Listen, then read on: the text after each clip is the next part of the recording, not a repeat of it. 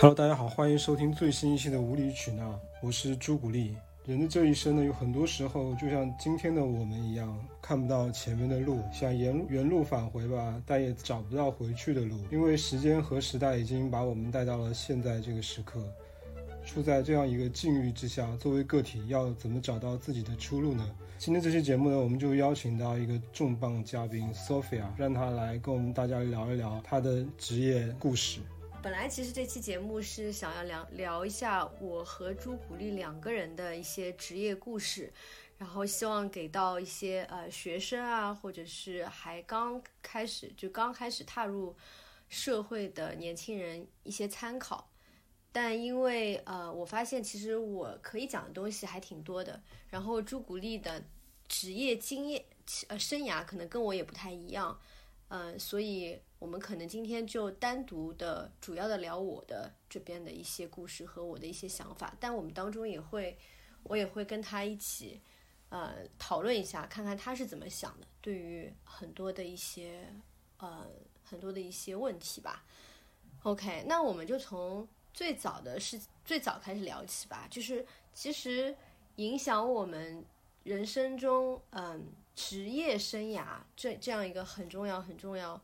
的人生阶段的，嗯，第一件事情，我觉得是我们大学的时候的专业的选择，或者是呃，不一定是大学吧，就是大专也好，什么也好，就是你要选一个你的职业发展方向的时候，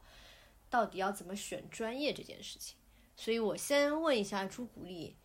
你当时在你呃怎么讲，在你那个时候就高中的时候吧，你有没有想清楚过自己今后要做什么？我大概就想从事文字方面的工作吧，什么新闻啊，哦，已经想好了。对，因为当时我我也看了一下一些招生简章上面的东西，我我觉得大概也就这个方向能。我能去做了。那抛开那个就是招生这些东西，就是你有没有从小到大想好说，我现我今后就要做这个？比如说很多我们知道的那那些名人啊什么，他们好像很小就已经确立了人生的志向。完全没有。对我也是。曾经想过做画家吧，就跟艺术方面对。嗯。那后来为什么没有去做呢？就我妈就不知道为什么就没有让我继续学画画。学画太贵了。就当时根本就压根儿就没往这条路上去想，因为家里肯定觉得对，不是正经的对职业，是的，是的。我想很多人可能跟我们一样，就是在呃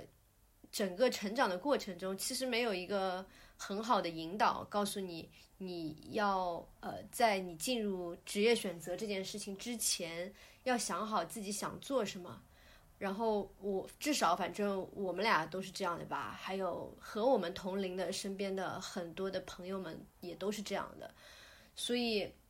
我是我是觉得，如果在听这节目的你们还年轻，还有机会可以去选择自己想做什么，甚至你已经进了大学大专也好，你其实现在还是有机会去重新选择你的职业和职业发展方向的，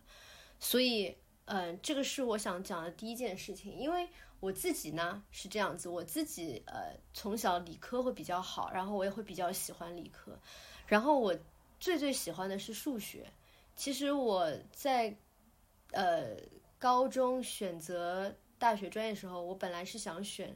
有几个选择啊，第一个我是想选数学系，因为我很喜欢数学。第二个我也不知道为什么，我那时候也突然也有一段时间特别想学广告。因为广告听上去很酷，但是我其实也不知道广告是做什么的。然后我最没有想到我会选择的，反而是我后来选择的那个专业，就是计算机这个专业。那为什么我还是选择了这个？既我既既不喜欢，又从来没有就是了解过的这样一个专业？因为那个时候。计算机是一个热门专业，就是互联网热潮嘛。那个时候什么张朝阳啊，什么，反正就是 有点像现在的元宇宙吧，或者是前阵前几年就是有金融行业也是大热，好多好多人好像都去学金融了。所以反正就是一个呃时代的一个热潮。然后家里边的长辈就说你学这个的话，你找工作一定不成问题。然后很讽刺的就是，其实我大四毕业的毕业的那一年，正值互联网泡沫的，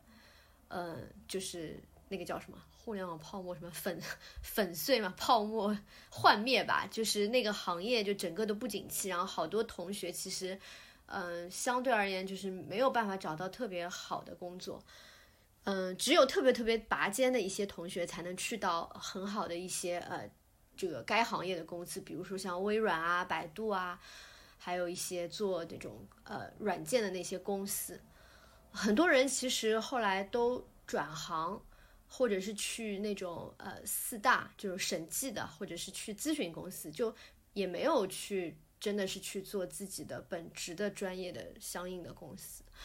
所以我我就觉得说，其实第一吧，就是计划永远赶不上变化，你不要。就是，如果是很功利的，我们去想一件事情的话，首先它未必会如你所期望的那样去发生。然后第二个就是说，OK，就算我们是很功利的去选择了一条道路的话，我们未必能够一直坚持下去。这个我自己觉得是取决于一个人的个性。如果说，嗯、对一个人来讲，金钱和社会地位等等是非常非常重要的，我觉得他一开始就很功利是完全没有问题的。我觉得这个是很好的，就是说他如果是一开始就想清楚，我就是要赚很多很多钱，那他就去那种特别能赚钱的行业，然后去就赌一把嘛，就说我我这个专业以后可能就是能赚钱的，我就去学，那我觉得他肯定也不会后悔的。但是像我这种又不是特别功利，可能也没有把所谓的就是找工作啊、成功啊什么看太重的人。可能我觉得大部分人都是这样，还是有一点点梦想的，就是希望能够做一些自己喜欢的东西，能够实现一些自己的价值。那么在选择专业的时候，还是要考虑兴趣，不要完全把兴趣抛在一边，不然的话，在学习和工作的过程中会非常非常的痛苦，而且这个痛苦会伴随你一生，就它是不是一个特别容易容易改的一个事情？就你要半路去切换你的。呃，你的跑道，你要去从，比如说你现在觉得说，我做了十年码农，我真的是太不喜欢了。我觉得要就是每天上班我都都不想面对，不想不想工作，我想去做一个甜点师，然后你就要从头做起。那其实其实当然你从头做起是很好的，但是其实很多青春都浪费掉，所以不如我们就是我想说，就是不如如果你还年轻的话，从一开始就把这个事情给考虑清楚。对我，我挺同意你的说法的，就是还是要选自己喜欢的事情去做。那你觉得你现在做的事情是喜欢的事情吗？我觉得就是我没有选择，我只能说现在做的事情，我尽量的去喜欢它，但我可能已经不喜欢了。但其实如果让你重来一次的话，你也许不会选择对，现在的职业。是的，对，因为我是没得选，我我我我们要不要说一下我们现在职业是什么？我就是一个自由职业者，然后就写广告文案，就是像什么广告口号一样的东西。广创创意对对，其实没什么技术含量，就是这个东西就是一个肌肉记忆，你做了十年，可能你就会有这个惯性了。做创意还是有技术含量的吧？我觉得我觉得没有技术含量，就是靠灵感，但你就是要，我觉得那个技术可能就是你要去捕捉那个灵感。可能有的人觉得那个想法过来，他不知道那想法是可以被变成创意的，可能就忽略它了。嗯但我的可能就是有这种职业敏感度。嗯，我我的职业是呃，我这个职业叫什么？算是什么？市场，市场营销。对，但其实我也是和朱古力一样，之前也是在广告公司，就是服务不同的客户，然后这个职位应该叫做呃，就算客户服务吧，然后就是在客户和创意之间为客户实现实现他想要达成的市场计划。我觉得很像翻译，就是创意这个这这种动物的这种个性和这种脑容量，或者很难跟客户去沟通。然后嗯你这个职位就是把客户那些很枯燥的需求翻译成创意听得懂的话，嗯让他们去变成创意。嗯，反正就是在代理商那边帮客户去做市场营销的人，我是我是这样理解的。对，然后现在是就是到了呃所谓的甲方，就是客户这边就成自己成为了一个呃品牌的客户，然后做着市场营销这样子的工作，所以这是我们俩的现在的工作的状况。那刚刚朱古力说，如果让他重新选一次，他不会选择做这个职不会业。，我应该会选择做摄影师啊，或者画画。就偏更加纯艺术类的。或者是编剧，就是这种，我现在想比较觉得很理想的一个职业吧。因为你想看到你做你的东西变成一个作品，对，是一个很大的作品，而且是没能被大众看到的。因为做广告，大家还是天然很抵触广告的。嗯，我可能不算是艺术。对我觉得电视剧啊、影视剧啊这些东西可能会或者照片会更容易更容易进入大家的视线吧。我记得以前我在广告公司的时候，那些就是什么创意总监啊什么，他们都会就是把广告包装成一个很高大上的东西，是啊就说是是一门艺术，广告艺术。其实我觉得有一些的确是可以成为艺术的，就是可能有一些它不光光是可以卖产品嘛，它可能会带来一些很正面的。给人一些积极的影响的，就是所谓的品牌广告做的特别好的那种，然后也有一些可能产品广告，我们一直记忆犹新。就像我小时候，大家就是不知道记不记得，我们八零后小时候看到那种万宝路的广告啊，那个音乐，还有那个万马奔腾那种感觉，就是一直会在记忆里边，它就像一个艺术品一样，对我来讲。但是这种事情对于一个做广告的创意人来讲是可遇不可求的。就是非常非常难得，它需要就是时天时地利人和啊，整个时代啊什么大环境的一个配合，所以不像艺术家就非常纯粹，对吧？就是你做的一个东西，你自己觉得它有意义，它就有意义。比如说摄影师他拍拍的东西，他可能就是反映什么什么东西的。然后如果说能够给大众看到的话，就至少不会像很多广告一样，大家会觉得很嗤之以鼻。哎呦，这个广告时间就是。污染污染我眼睛的一个时间，但做纯艺术就是最大的问题，就是很难活下去，因为你都不知道你画到死，你的东西、你的作品能不能成名。所以，如果你让你重新选择的话，你真的还会选择这样子的一个行业吗？纯艺术行业？我觉得肯定不是纯艺术吧，但是我觉得商业艺术，我觉得就是不做广告，但是去做影视，但它最后还它还是一个商业的东西，但是我觉得会比做广告。对我来说更有更有意思吧。嗯，我我也是一样，因为大家不会花钱去看广告，但是一定会花钱去看电影。对，对吧？对的。而且我觉得，如果你一开始就想好要做这个事情的话，肯定就是会就考虑到他的对他的一些负面的问题，就比如说是收入不稳定啊，很难成功啊什么的。那你也可以做好，就是我我只是在想啊，就是如果说。呃，如果说大家想做的一些职业不是那么容易能够有稳定的收入，那么其实可以做好另一手准备，比如说你有一些别的工作或者是一些别的才艺、才兼职，对对技能可以帮你赚到就是生活下去的一个一个费用，然后同时去去追逐你的梦想，但这个可能是比较困难的。现在很多人都是这样，都是这样。就是在做一份不喜欢的工作，然后用这份工作的钱去养自己的爱好。嗯，所以如果让我重新选一次的话，我也不会选现在职业的。我觉得我，嗯，我也我现在也很难讲会选什么职业，但是我一定不会选现在的东西。嗯，而且我如果让我重来一次啊，我在高中的时候，我可能如果没有想清楚我大学要做什么，要学什么专业，我就会不选。就是我就会先嗯，就是国外对 gap year 嘛，还有很多大学是可以在第二年换专业的。嗯，我可能就会先进大学以后去不同的学校去听一下不同学呃学科的那个课程，然后我在第二年再去换我的专业。因为我记得我当时大学的时候就是这样子的，我们第二年是可以换专业的，但是很少有人会这样做，因为大家都会觉得，哎呀，四年啊，快点过去了，那个那个时时间段的那个思想是很不成熟的嘛，就觉得大学玩玩过去这四年就好了。所以，但如果重来一次的话，我一定会想清楚，然后就奔着一个目标去去做。是的，我我就更不建议说。特别是在广告这个行业，我觉得小朋友刚刚从学校毕业出来，进广进广告公司其实一点优势都没有。嗯，很多广告人都是到了三十多、四十多才开始爆发的，因为他有人生的阅历，很多事情你根本没有你没有经历过的话，你就很难去把这个东西变成创意去表现出来。那会不会需要从年轻的时候就开始打基本功呢？就是你要开始做。而不是到了三十岁以后才开始做我。觉得你可以打基本功，不一定要去做广告，你可以写，你就会一直在写东西。你可以用你的笔去练这个笔头的功夫，但是你可能不一定要来做广告。嗯，但这也自也是我自己的一个一片家之言片片片面的一个看法吧。仅供参考。对，因为我是觉得很多进广告公司的小朋友，就像我自己回想，嗯，自己的从前也是觉得，大概前二前十年，真的就是做不出什么东西来。那那你就是拍到周杰伦是第几年了？拍到周杰伦，我觉得也不算是作品吧，只是完成了我自己的一个 个人追星梦想，但并对广告行业来说，我这个觉得并不是一个什么好的作品，所以我也不会拿出来说。不过我觉得这个可能还是因人而异的，嗯有的人说不定他就是年轻的时候特别有灵感，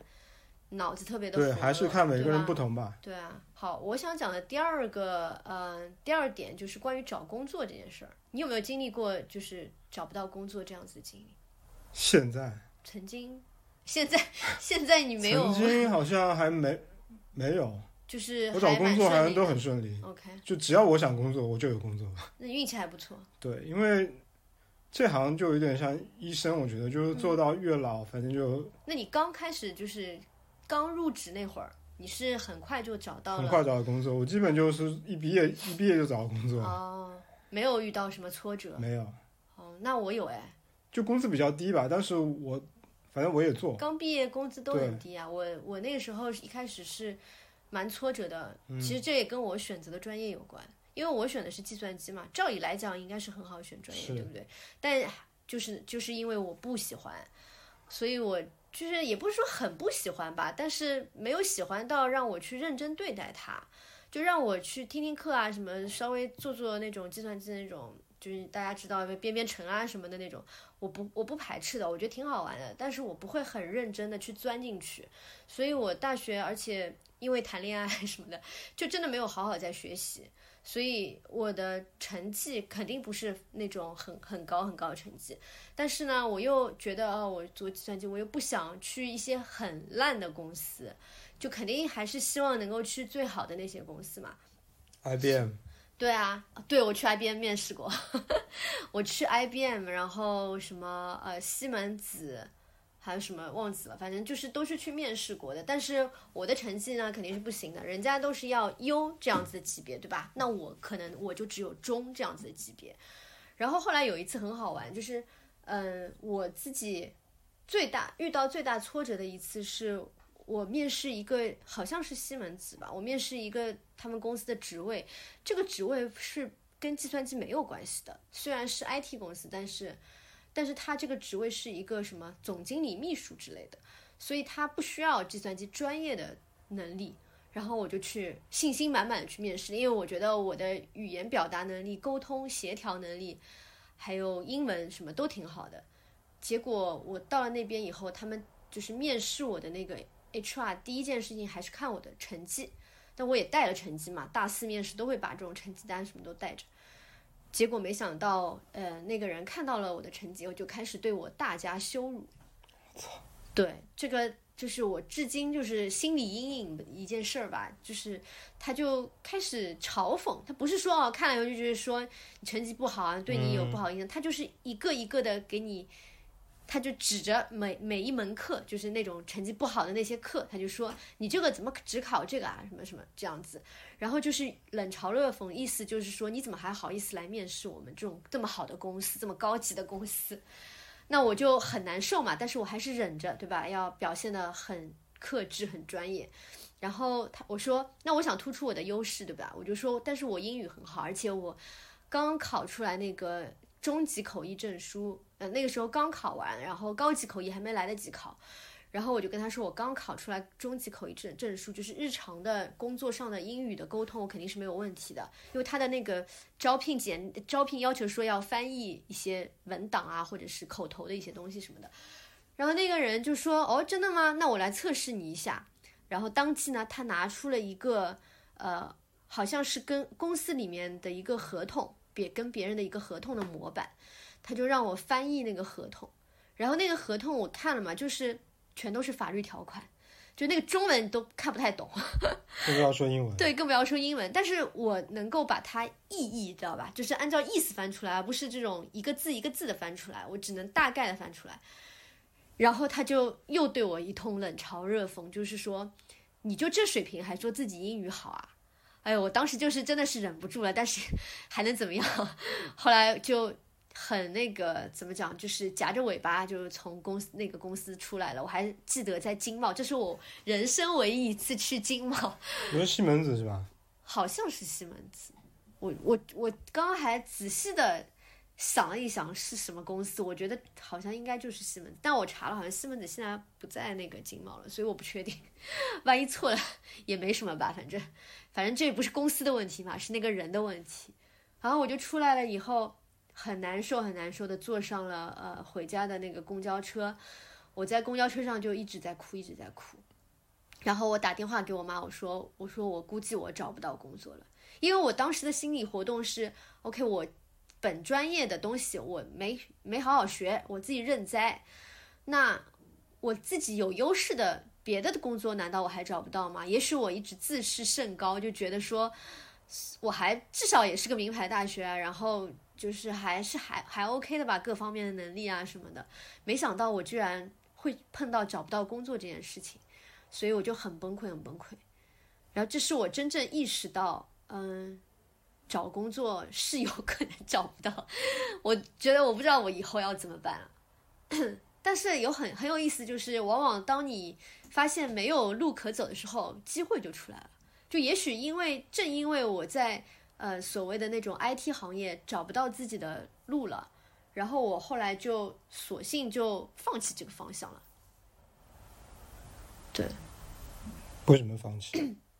因为我就学想说，我本来也不喜欢这个行业，然后那这个行业也不喜欢我，就他们好的公司都要招那些嗯成绩很好很好的人吧。那我想算了呗，就有点像国企吧，他也只看你成绩。当然我知道成绩很重要啦，成绩好的学生的确是付出了很多的努力。但如果既那既然这个就是他们唯一看重的，那我就不行就不行呗。我当时就想，好，那我自己喜欢什么，我索性就嗯把眼光就放得更加宽一点，就是我的涉猎范围就变得更宽了。我就想说，我我喜欢什么呢？我大学的时候最喜欢的就是花钱买杂志。因为那时候学生呃学生的那个生活费很少，我记得我那时候一周一百块钱的生活费，然后可能在呃学校里面，你不是要洗澡，还有买那个就食堂，还要买日常用品都要花钱嘛，可能都要用掉七八十块钱，那你最后手头上其实是很紧巴巴的十几二十块钱，我都会拿来买买杂志，每个礼拜我都会买杂志，所以我那个时候呃，我觉得那个时候也是中国时尚。行业就刚起步的时候嘛，有很多国外的杂志都进中国了，所以那个时候我就想说，嗯，我想去这个行业，这是我喜欢的，因为我喜欢时尚，我喜欢穿衣打扮，我喜欢这些东西，而且我觉得就是他们里边的那些文章的，嗯，文案排版等等，就我就很喜欢里边的那些东西，就是他做的很好。后来我就开始，我就开始往这个方向去努力。当时我的同学都觉得不可思议，就是怎么会你怎么会觉得你可以做这这个东西？因为读计算机的，就是都比较就有点书呆子，就可能觉得说这个行业，对的，这个行业跟我们相距十万八千里。其实，在读计算机的人眼里，这也是一个很光鲜亮丽的行业，所以大家都觉得不可能的。然后我自己就觉得，我可能就是这个人没什么别的本事，就是敢想吧，就跟我后来追星一样的，就觉得没什么不可能的。然后我做的事情呢，就是我翻那个杂志里面不是有编辑部的联系方式嘛，我就一个一个打电话过去，我就打打给那个呃，有的时候是主编接的电话，有的时候是一些那个工作人员接的电话，我一个一个打，我就问你们要不要那个实习生，我还发邮件，反正就是所有的沟通方式我都尝试，把所有我喜欢的杂志的电话、邮件全部撸一遍。然后当时是嗯，好玩的就是说没有正经回复我说要工作，反而就是有一些杂志社，他会邀请我去参加读者活动，因为因为我就表达我喜欢这个杂志嘛，那他们说那不如你来参加我们的读者活动，然后我就去参加了。然后我参加了几家杂志社的读者活动，因为我我不知道大家可能对这个不太熟悉啊，就是那个时候很多杂志社都会搞一些什么读者见面会这种东西的，所以我就参加了很多很多这样的活动。后来在其中一家日本的杂志社的读者活动里面，就跟他们的主编留了联系方式，就感觉比较聊得来。然后我记得好像过了，嗯，过了一阵子。其实他就哦，他暂时没有联系我。那个时候我做了另外一件事情，就是我开始也做一些兼职。因为我整个大呃整个大学的这个期间，嗯，还有一个想跟大家分享，就是我其实没有参加很多的课外活动，这是我特别特别后悔的。就是说，你看你学术之路也没走好，对吧？然后你也没有抓紧这个时间去参加很多的课外的活动，所以就等于两边都错失了。嗯，我的一个同学，他是就名字就不讲了。他现在是一个，呃，他后来就走上了演艺的道路吧，在当时还挺挺知名的。这位同学他就是从刚进大学以后就积极的 参与学校的那个，我们以前学校有一个就是唱歌的一个社团吧，就这样的一个社团，然后非常非常活跃，还成为了社团的团长。一直到最后，他就是在大四的时候就去参加选秀的比赛，然后最后。走上了这条路，我就觉得这是一个很好的例子。就如果说你在大学里边，你学的专业也许不是你感兴趣，但是你也可以去抓住身边的机会，去参加各种课外的活动。那我呢，从大一大二大三就就整个这三年是没有做这些事情，我觉得很遗憾。所以我在大四的时候就觉得我要去多做一些呃随便什么东西吧，只要有什么机会我都去做一做。然后当时有一个活动是招那个促销小姐，就 PG，就我们知道很多活动公司做活动就会找那个促销的男生女生，基本上都从大学找来的嘛。然后我当时就去参加了这样一个活动。然后那个活动呢是一个日本的快消品牌，它是一个这种速速溶的一个汤。然后他们在港汇门口做了一个搭建了一个呃场地，然后把那个场地营造成一个像厨房一样的感觉。然后有有这些，就是我们这些所谓的促销员在里面给大家泡汤喝，然后嗯，然后每天就会有很多很多的人，很多很多消费者，因为港汇那边就人流很大，然后我们就基本上就从早到晚忙个不停，还挺累的，但是我觉得很好玩，很好玩，因为。他那个呃做这个事情呢，你第一你要先去一家礼仪培训公司培训，就他们活动公司和一个礼仪培训公司是等于是像长期合作一样的。然后你要先去上一个下午的礼仪培训课，就告诉你怎么站、怎么笑、怎么有礼貌的去接待客户。可能我觉得日本，因为那个品牌是日本的嘛，然后它整个活动是日本的广告公司。和中国这边的一个本土的广活动公司一起做的，然后可能他们就是这方面比较专业，他们不不他们会比较就是在意这种呃哪怕是一个促销员的一些细节都很注重，所以我就参加了这样子一个培训，嗯，然后接下来就是为期八天的这样子的一个工作，就从早到晚很累，然后我在那边还学会了化妆，这是我第一次学会化妆，因为在那个培训的时候他还教你怎么化妆。好，然后你知道这件事情就给我带来了一个，又带来了一个新的，就是怎么讲机会点。我在那边做那个培训的时候呢，它其实就是一个很普通的培训，就是会有一个讲师，然后他会来呃教你一些东西，然后来问你问题，你可以回问问，就是你也可以问问题，然后你也可以回答问题，就是有很多互动来帮助我们学得更好嘛。然后整个培训下来以后。大概快结束的时候，他们公司的老板就把我叫到了办公室去，然后我就觉得很奇怪，怎么回事？然后他就问我，你是不是呃现在是大四还是怎么样？我说是大四。他说你是不是在找工作？我说是的。然后他说就是经过今天一个下午的，就是你的表现，我们觉得其实就是觉得你是一个很很有潜力的一个人才吧。然后他就问我要不要到他们公司来实习。然后我当时就觉得呃很开心，因为有人认可我，而且我觉得哎我我是可以找到工作的，所以嗯就很开心。但是我没有没有同意吧，因为我觉得那家公司可能还不够好，就我也还有自己的要求。好，然后我做完了我整个八天的这个工作以后，那家就是中国的广告公司，就是活动公司吧，他们也来找我说要让我去他们公司实习。如果说实习结束，就是毕业了以后留在他们公司，因为他们在我这八天的工作里面看到就是我的能力了，就觉得说，嗯，就是从很小的事情来看，就比如说你他教你一遍你就会了，对吧？不像可能有一些人你教好几遍你才懂那个流程要怎么样，然后。他会看到你你是怎么样子能够呃把这个学到的东西能够执行执行的很好，反正就是很多很多细节处吧，人家就看到你的优势，看到你的能力。我当时就觉得呃，就我的信心又回来了。就其实只要你多去尝试一些东西，然后你做的够好，机会还是会有的。但因为那个时候我已经开始联系嗯那些杂志社什么的，所以。所以我就没有选择去他们这些公司。我想，如果之后我还想去的话，他们应该也会接受我的。所以我还是想要把重心放在我想去的那个杂志社那那一块儿。然后也很幸运的，应该就是在那个活动结束没多久，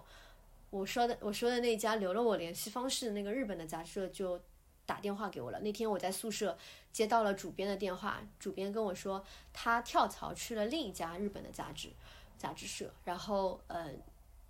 呃，我到现在还记得那家杂志社的日本，就是那个首席首席模特儿，就你会看到封面每一期都是中间有忌讳，就后来很火，那个时候他还没有特别的火，还只是一个模特儿，嗯，然后他就跟我说他去跳槽另一家嗯杂志社，问我嗯他要招一个助理，问我有没有兴趣，那我当然要去啊，因为我那时候还看了什么什么什么那个电影女魔头什么东西的。穿 Prada 的时尚女魔头，对，那那女主不就是主编助理吗？我觉得我的人生要开挂了，所以就超级开心。然后我记得我当时超级兴奋的去我们隔壁宿舍去跟所有的我的同学们讲，他们我自己觉得他们都还挺羡慕的，因为 就感觉是说我做了一件他们不敢想也不觉得不可能实现的一件事情。好，所以。啊，讲到这里就先停一下。我就讲到这里，就是说想要跟大家分享，是说只要你目标够明确，只要你愿意去尝试，其实真的没有什么东西可以限制我们。嗯，如果说你想要做的东西，呃，就好像怎么说，就像朱古力，他想要为了追到周杰伦，他去去他梦寐以求的那家，其实是很难进的一家广告公司哦，他都能成功了。然后他也终于能够就是最后帮，呃，做到那个就是可以，可以做就是周杰伦的那个品牌，对吧？然后可以跟他一起拍广告。就我觉得只要你的心是铁定，觉得说我要做这个事儿，其实很多东西，包括能量说吧这种东西，就整个宇宙的能量都会来帮你的。我自己是这么觉得的。但如果说，你想要一个东西，但是犹犹豫豫啊什么的，可能就会真的会错过很多很多的机会。犹豫就会败北。对，犹豫就会败北。所以我觉得大家要敢想，一定要敢想。那如果是你要去做的这个东西非常需要专业的知识，那就去学，对吧？就像，对，就像你弟弟还去学那个烘焙啊什么，就是其实很多东西都是在于做和不做。而且我们现在越来越觉得就是。如果是想做的事情，嗯，不做了以后，也许不成功没关系。但是如果不做，一定会成为人生的遗憾。好，那我来问你一个问题。什么问题？那你有没有人生的遗憾？遗憾在职业这条路上吧。除了刚才说的，就是如果再来一次，你会换一个换一个工作。遗憾肯定就是。你现在在公司，当时也想让我去，但是我因为家家庭在上海，所以就没有去。那如果再来一次呢？应该会选择去。会想办法就是解决这个。对，我觉得还是应该为自己多想一点吧。而且，而且应该也可以找到更好的方法来平衡对家庭和工作。对，这可能是我整个职业生涯中最好的一次机会了。所以后悔的就是没做的事儿，就是没做。你有没有什么做了但是后悔的事儿？没有，真没有。就是你觉不觉得，就是做了，然后那个，哪怕你觉得这件事情我不该做，但是那个感觉没有像没做后悔那个感觉那么的懊恼。对，我现在我之前不是也跟你说过吗？这个问这个话题我们聊过的，嗯就所有做的事情我都没有后悔，嗯，就是没有做的事情后悔。对，是的，我做的事情没有一件让我后悔的，对的，我觉得我也是。真的没有一件。我觉得这个是个是个挺有意思的，包括做了很多可能现在不好的觉得事儿起来是不好的事，但我都没有后悔，反正做也做了咯。反正做都 做了，对啊，爽也爽过了。我觉得只要不要害自己，什么坐牢啊，什么乱七八糟，不要到这种程度的，其实都不会让人产生太大的后悔情绪是。而且你尤其你年纪越大，你越觉得还是做好，对啊，至少你经历过了。对啊，尝试呃错做错，然后闯祸，是什么都可以，都不是什么天大的事儿。没问题，年轻就是要闯祸。对但没做的事情就真的很懊恼，就哇塞，上海话讲。是的。那后来你是怎么进入广告公司的？怎么从广告，怎么从杂志社，跳到广告公司？呃、这个转变也在我看来也有点大。对 对，这个其实还的确是一个很随机的事儿，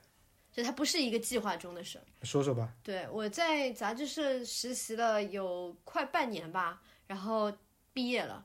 然后他们就要跟我签正式的合同。但那时候我已经看透了这个行业，我发现它呃没有我想象那么的高光鲜亮丽，或者是呃那么的专业。然后我就觉得说我还是呃浅尝辄止吧，不要在这个行业里面，因为现在的行业应该和以前大不一样了啊。我我当时那个年代，杂志这个行业真的就是刚刚起步，从业人员的呃整个的水平啊什么的都不是特别的有一个很严格的标准吧，有好有坏。然后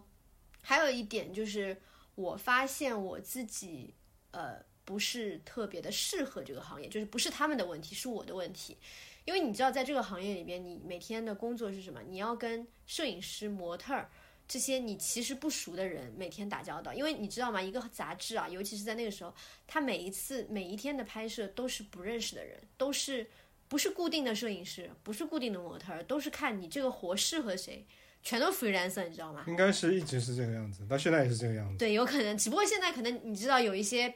某一些杂志，它可能有长期定期签约的一些人，那那个时候就很少有一个摄影师是固定说我为这个杂志工作的，可能那时候只有 L 啊，还有那个呃时尚啊，那那那两本就是最大的吧，还有瑞丽这些，这三家最大的是。相对而言，比较像杂志社的 f A 那种感觉，就是很流程化了，很标准。但除此以外，其他的杂志社都是比较野路子，然后那些人呢，就是素质也是参差不齐。然后呢，他们嗯，跟你每天你就要你要 social 啊，你要跟他们维系关系，对不对？但是呢，他们聊的东西跟你呢，就也挺难聊到一块儿去的。我觉得我那时候还是比较一个单纯的一个大学生吧，就是我也不不知道怎么跟人家聊，我最近买了什么衣服、什么化妆品，怎么好用不好用什么的，然后我也不喜欢聊这些东西，我就是想要做好内容，所以我就觉得我不太适应，就他们都很喜欢我，那个杂志社的人都很喜欢我，但我就觉得我不喜欢这样子，我我觉得我学不到东西，你知道吗？就他不是很专业，很专业，让你。其实这没有那个什么时尚女魔头里面那种给你这种这么多的机会啊、历练啊什么没有的。他做的很多工作都跟我做一模一样。我就记得他那个电影里边拿一本那个那个呃叫什么，就是要印刷前的一本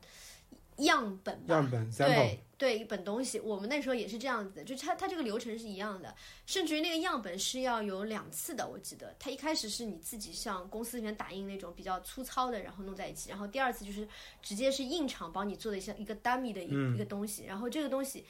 我作为主编助理，我要拿到每一个编辑，就是呃时尚编呃服装总编，然后什么呃有专门管不同内容的嘛，生活类的总编，数码啊什么的，对，所有的人，还有设计啊，什么还有广告啊，什么所有人签字，就是一页一页的确认 proofreading 啊，对，proofreading，然后最后再拿到主编那里给他去确认，然后才能够通知印厂开始印。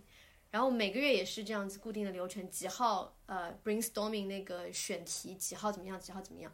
就很严格。这流程是没有问题，但是具体当你工作到每一项细节的时候，就它不专业，就比如说你选题，它也不是那些人，呃，不是那些人，这样讲好像不太好。这同事之间的呃给出的一些方案啊什么的，我在我看来不是很不是很有创意，或者是只是为了赶一些呃热点。其实我觉得这个事情真的没有变过，你知道吗？对，从那个时候到现在是一模一样，就是第一赶热点，第二就是很套路。就比如说我春季刊五月份，我就是固定的几个春季的节目，甚至于我们那时候日本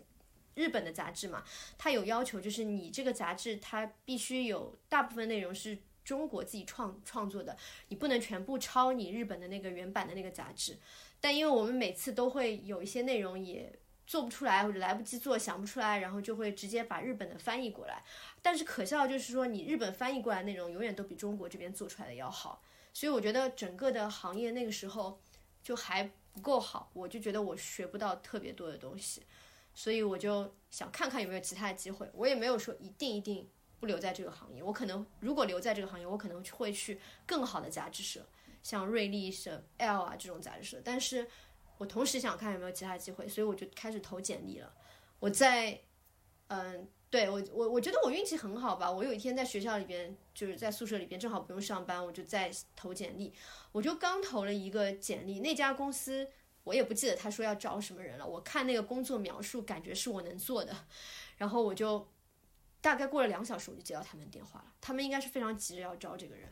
然后我就去面试，他就叫我去面试。我去了那个在复兴公园钱柜那幢楼那那个楼那边。然后我进了这家公司。首先映入眼帘的就是所有人都很忙的感觉，然后呢，公司不是很大，就是很小，大概二十个人不到，十几个人吧。然后里边有很多很多年轻人，就跟我一样的那种大学生，然后呃还有外国人，然后嗯，面试呢是好像就要求是中英文的吧，就是中英英文也很重要。然后他们说自己是一家咨询公司。然后他们要做呃，跟跟那个数就是，嗯，怎么讲叫 CIM 就客户关系管理对，嗯，然后要做一些和数据库有关的东西，就是跟帮客户去分析他的用户的一些数据，然后以此呃根据这些分析的结果来做一些，比如说电子邮件啊、短信啊、网站内容的推送这种东西。就营销类的，精准推送，直邮，对吧，直邮，DM，direct marketing。那年代还没什么呃网，就是正规的什么网站，还有手机什么的更没有了，对吧？什么都没有，所以大那个时候的跟消费者沟通都是通过短信、电邮啊这些东西的，然后最多最多就是网站，所以所以我就觉得，哎，这个很好玩呀，就。没听说过有还有这种行业，觉得很好玩。然后我就嗯面试好以后，我就去那边实习了，我就把杂志社工作给辞了，所以也是超级快的。然后你知道我过去了以后，我才发现哦，原来这个就叫广告公司。然后他们是做什么呢？是帮客户做市场营销的。我就进入了这个行业。那更有意思的就是，我在这个公司做了三个月的时候，这家公司就被另外一家大公司收购了。这家大公司叫杨狮。然后呢，我就阴差阳错的进入了 Publicis，对 Publicis 进入了 Four A 这个行业。就是我后来才知道，哦，原来好多人梦寐以求，可能要当时好像就是 Four A 招人还挺严格的，要很好的学校，然后最好是广告或者是那种什么好呃呃 marketing 什么毕业的，对吧？才能进的什么的。可能对你们这种做高级工作的有这种要求，对我们这种低端工作就没这个要求。当时根本不看我学历的，那我就不知道了。那因为我觉得创业是创意是专才，就是是看你作品的。但其实我当时也没什么作品。那怎么回事？我不知道为什么看中我。那你跟我一样狗屎运。真的，高 高高中生就直接进入广告公司。那我们俩就是狗屎运啊。对啊。就不是正规渠道进广告公司。我觉得你还算是怎么说有好的好的学历背书，但我真的就真的就没有。但我真的自己要去应聘 Four A 的话，我觉得我以我当时是进不去的，你知道吗？那他们不是最后把你弄进去了吗？但我是先进了那家小公司，那家很小的公司。然后我再被，因为公司被收购到杨氏，我才留在到了杨氏，并不是说我一开始就去面试的是杨氏，我觉得杨氏的人不要我的，OK，我有啥经验呀？人家干嘛？最多让我实习，可哦能不一定会留我。就是你就是先先进了一家叫做什么小小小师公司，然后被杨师就莫就莫名的就被变成杨氏对因为员工了。杨师是好像那几年是狂收购，杨师很就疯狂对收购，对的，那种大广告集团的，对的，他他们就是他们的那个策略就是各种收购这种 local 的本本土的这种小公司，然后就把自己壮大吧，就得到他们的客户嘛。因为我们那时候就是客户还挺好的，因为我们那家小公司是英国人开的。然后他们就有一些什么维珍啊这种客户，然后后来杨氏就接手了这些客户。恭喜恭喜！对，好玩，挺好玩的呀。然后我一开始因为是做 CIM 的嘛，就是做做数据分析啊，然后电邮啊，还有还有管一个 call center，就管一个呼叫中心。中心对，因为我们那个小公司就是自己做了一个 in house 的小的呼叫中心，里面可能有四五个人，就是接电话跟客户呃跟那个。呃，当时是那个电商网站啊，就直接说了吧，就是易贝，嗯，嗯，淘跟我们的竞品是淘宝，因为易贝那时候被淘宝搞的就是要死要活的，然后我们的任务就是救活易贝，然后当时就搞了一些这种 program 来让易贝的卖家留在易贝，不要去淘宝哎，那我们两个当时是不是同时在做易贝啊？啊，真的吗？对，我在上海也是做过易贝，几几年呃，零八年啊？那我比你更早，可能是我是零五年，对，那你那时候易贝已经快死了，已经快死了。对，我开始做易贝的什么海淘这些东西，呃，那就快死了，快死了，已经不行了，然后之后就没了。垂死挣扎。对，对啊，我那个时候还是很爱易贝的，因为我觉得，因为我自己大学的时候我是一直用易贝的，然后淘宝出来的时候，我就心心想说，这玩意儿不就是抄易贝的吗？为什么一个抄袭的东西可以对，可以这样子？我我是一直很不喜欢很不喜欢抄袭这件事情，但我发现互联网好像就是这样子一个玩法，中国就一直超国外。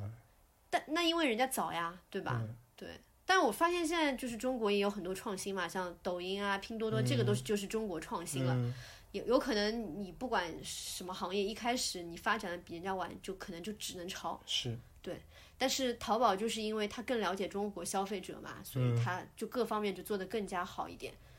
反正挺遗憾的吧，我还是很爱易贝这个客户的，而且当时的客户们都是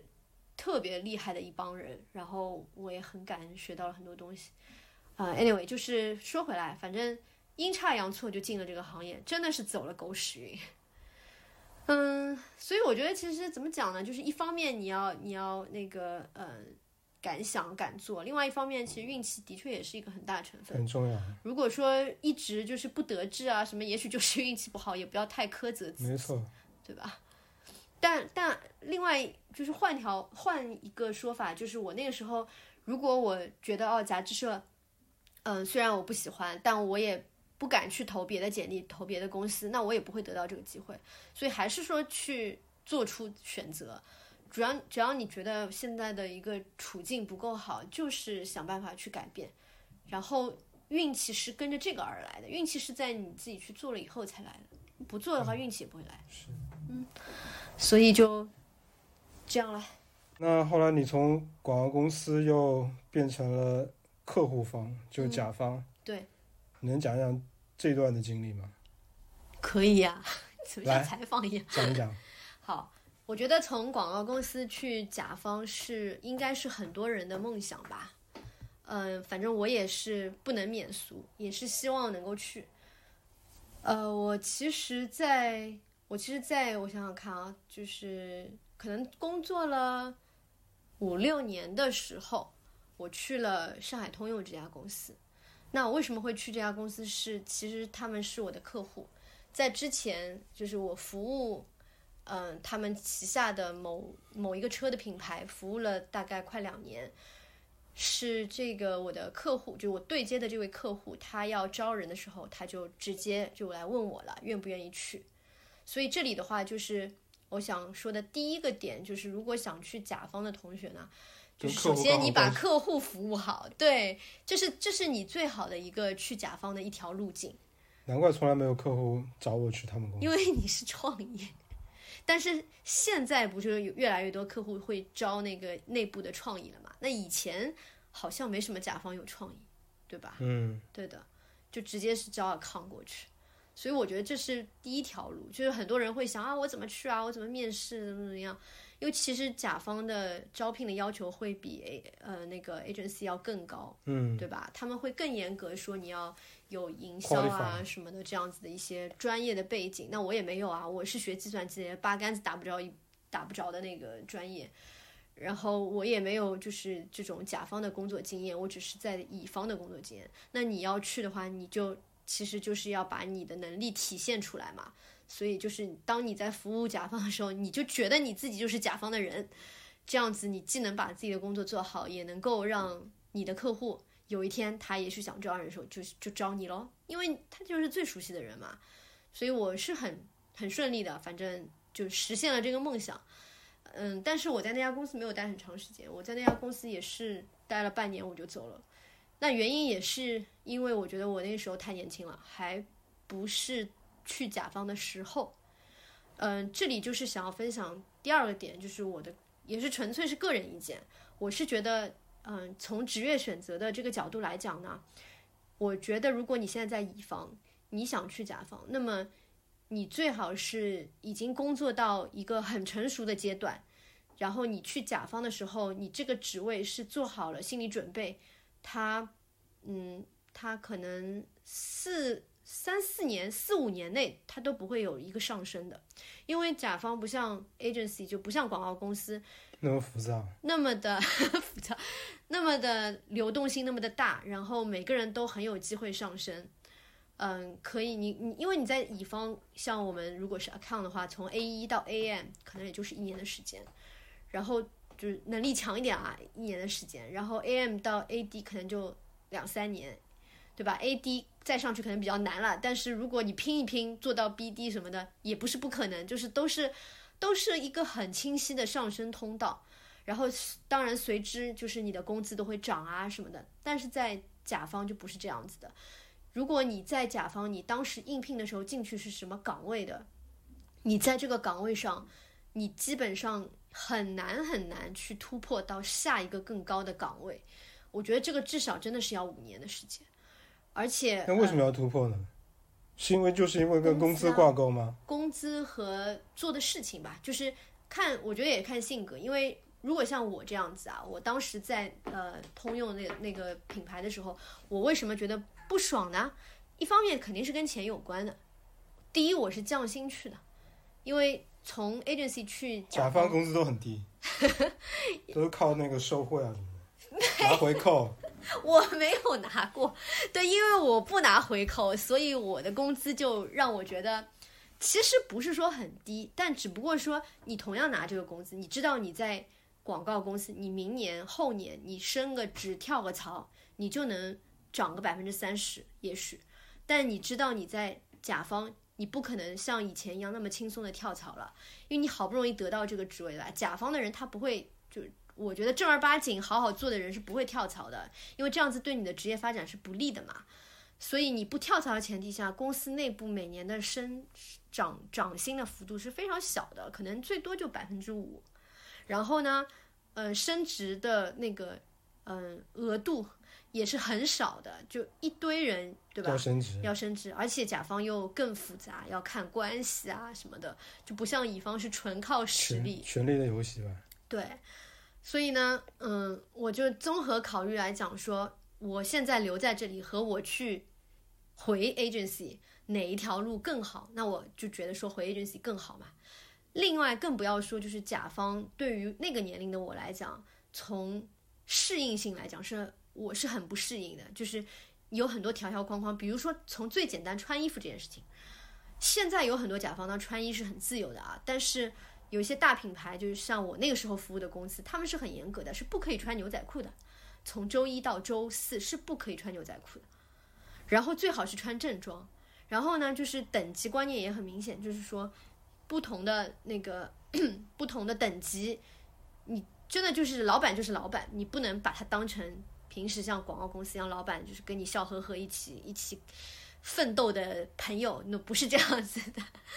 然后呢，还有不小心你可能就会得罪人，你自己都不知道你做了什么，然后你就得罪人了。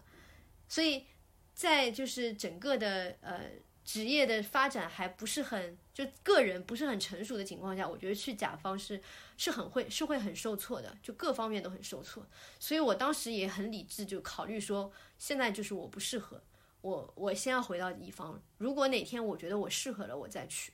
所以我就又做了这样一个选择，我就去到了甲方，然后又出来了。然后后一次我再去甲方的时候，也就是我现在的这份工作的时候，其实我已经。我自己觉得我已经成熟了，为什么？因为我在乙方已经够了，就是我已经到了我自己认为我愿意到的最高的那个职位吧，会这样子说。我其实不愿意再做更高的职位，因为我觉得就可能也不是我喜欢的了。因为比起要做出一些，比如说为客户做出好的东西来讲，我可能要更操心的是公司的运营啊，然后这种东西就不是我喜欢的了，所以。我觉得那个时候，我在我在想说，啊，我现在去甲方是合适的，而且到那个阶段，由于我已经在乙方有一定的资历，包括我当时的薪水等等，都是一个我个人觉得配合，就是对于我年龄来讲是一个合适的一个水平的时候，那我去甲方，我可以得到相应一个水平的 待遇，嗯，都是可接受的，并且这个是我认为在今后几年内如果没有很大变化，我都不会觉得有问题的。我愿意为了这个薪水而去工作的这个阶段，所以我不知道这样子讲是不是？哎，所所以你最后在广告公司的时候，你的年薪能拿到多少？这个要讲呀。有什么关系？我就可以说我七十几万啊。我跟你差不多。差不多。对，我跟你差不多。然后我去到税后吗？拿到手上。我想一想。我是税后。我应该没你那么多吧？对，我应该没你那么多。但差不多吧，比你稍微少一点，所以还是做创意比较拿钱比较多。应该是吧？广告公司是不是创意钱比？对对，好像是创意的，就同样，比如说是 CD 和 AD，呃，CD 跟 AD 不能比，CD 跟什么 GAD 比，可能 CD 的工资会更高，而且看你像以前那些外籍对吧，就更高了。嗯，对。所以，所以我后来去甲方的时候，而且甲方会有一些其他的福利，就是他的基本工资也许跟乙方差不多，对，有的还比乙方低，但是他会有些其他的福利，比如说他的一些年终奖啊什么，肯定会比乙方更高，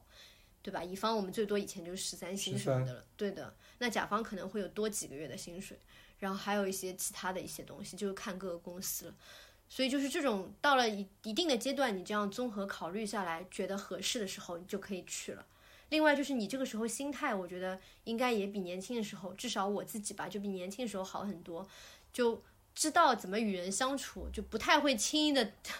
都在自己都不知道什么情况下就得罪别人，更加变通了吧。还有，嗯。还有就说你的职位肯定比你年轻时候去的时候更高一点，那么你这样子的一个职位的话，至少就能做出一点东西来，而不是总是受制于人。对，还有就是还有一点就是，我觉得去甲方的想去甲方的人可以考虑，就是说，如果是真的是想就喜欢这个工作啊，就是要考虑你去的这个甲方他有多少预算给你去做出东西来。就不要去那种没什么预算的甲方吧，我觉得我自己呀，我自己会选择那种至少有一笔预算是可以让你做出点东西来的。那么这样子，哪怕你今后要跳槽什么的，你也有一些作品可以让你去跳槽。我觉得我很难去甲方，就是因为我是一个不求上进的人，所以每次我去甲方面试的时候，当他们问我想不想就是对自己职业有什么规划的时候，我总是说我不想上升。我说，我就想拿这个工资做这这点事情。那你就很适合我们现我现在这家公司，就是你曾经可以去却没有去的公司。基本甲方听到这个都已经不太理解了，H R 什么的。对，你知道吗？就是我们这家公司，我觉得它很好的一个地方就是，它设置的上升通道有两条。第一条是转管理岗位，就是我们常见的那种什么 manager 到 director 这种，就是你的职位越来越高。然后你可能手下从来不带人，到变成带一个人，到带一个团队，这样子一个通道叫管理通道。另外一个通道叫专业通道，就是我的 title 对我的 title 是不变的，但是我在这个 title 的他的这个职业的岗位上，他会从他有一二三四五，他会不断的上升，就说你越来越专业，越来越专业。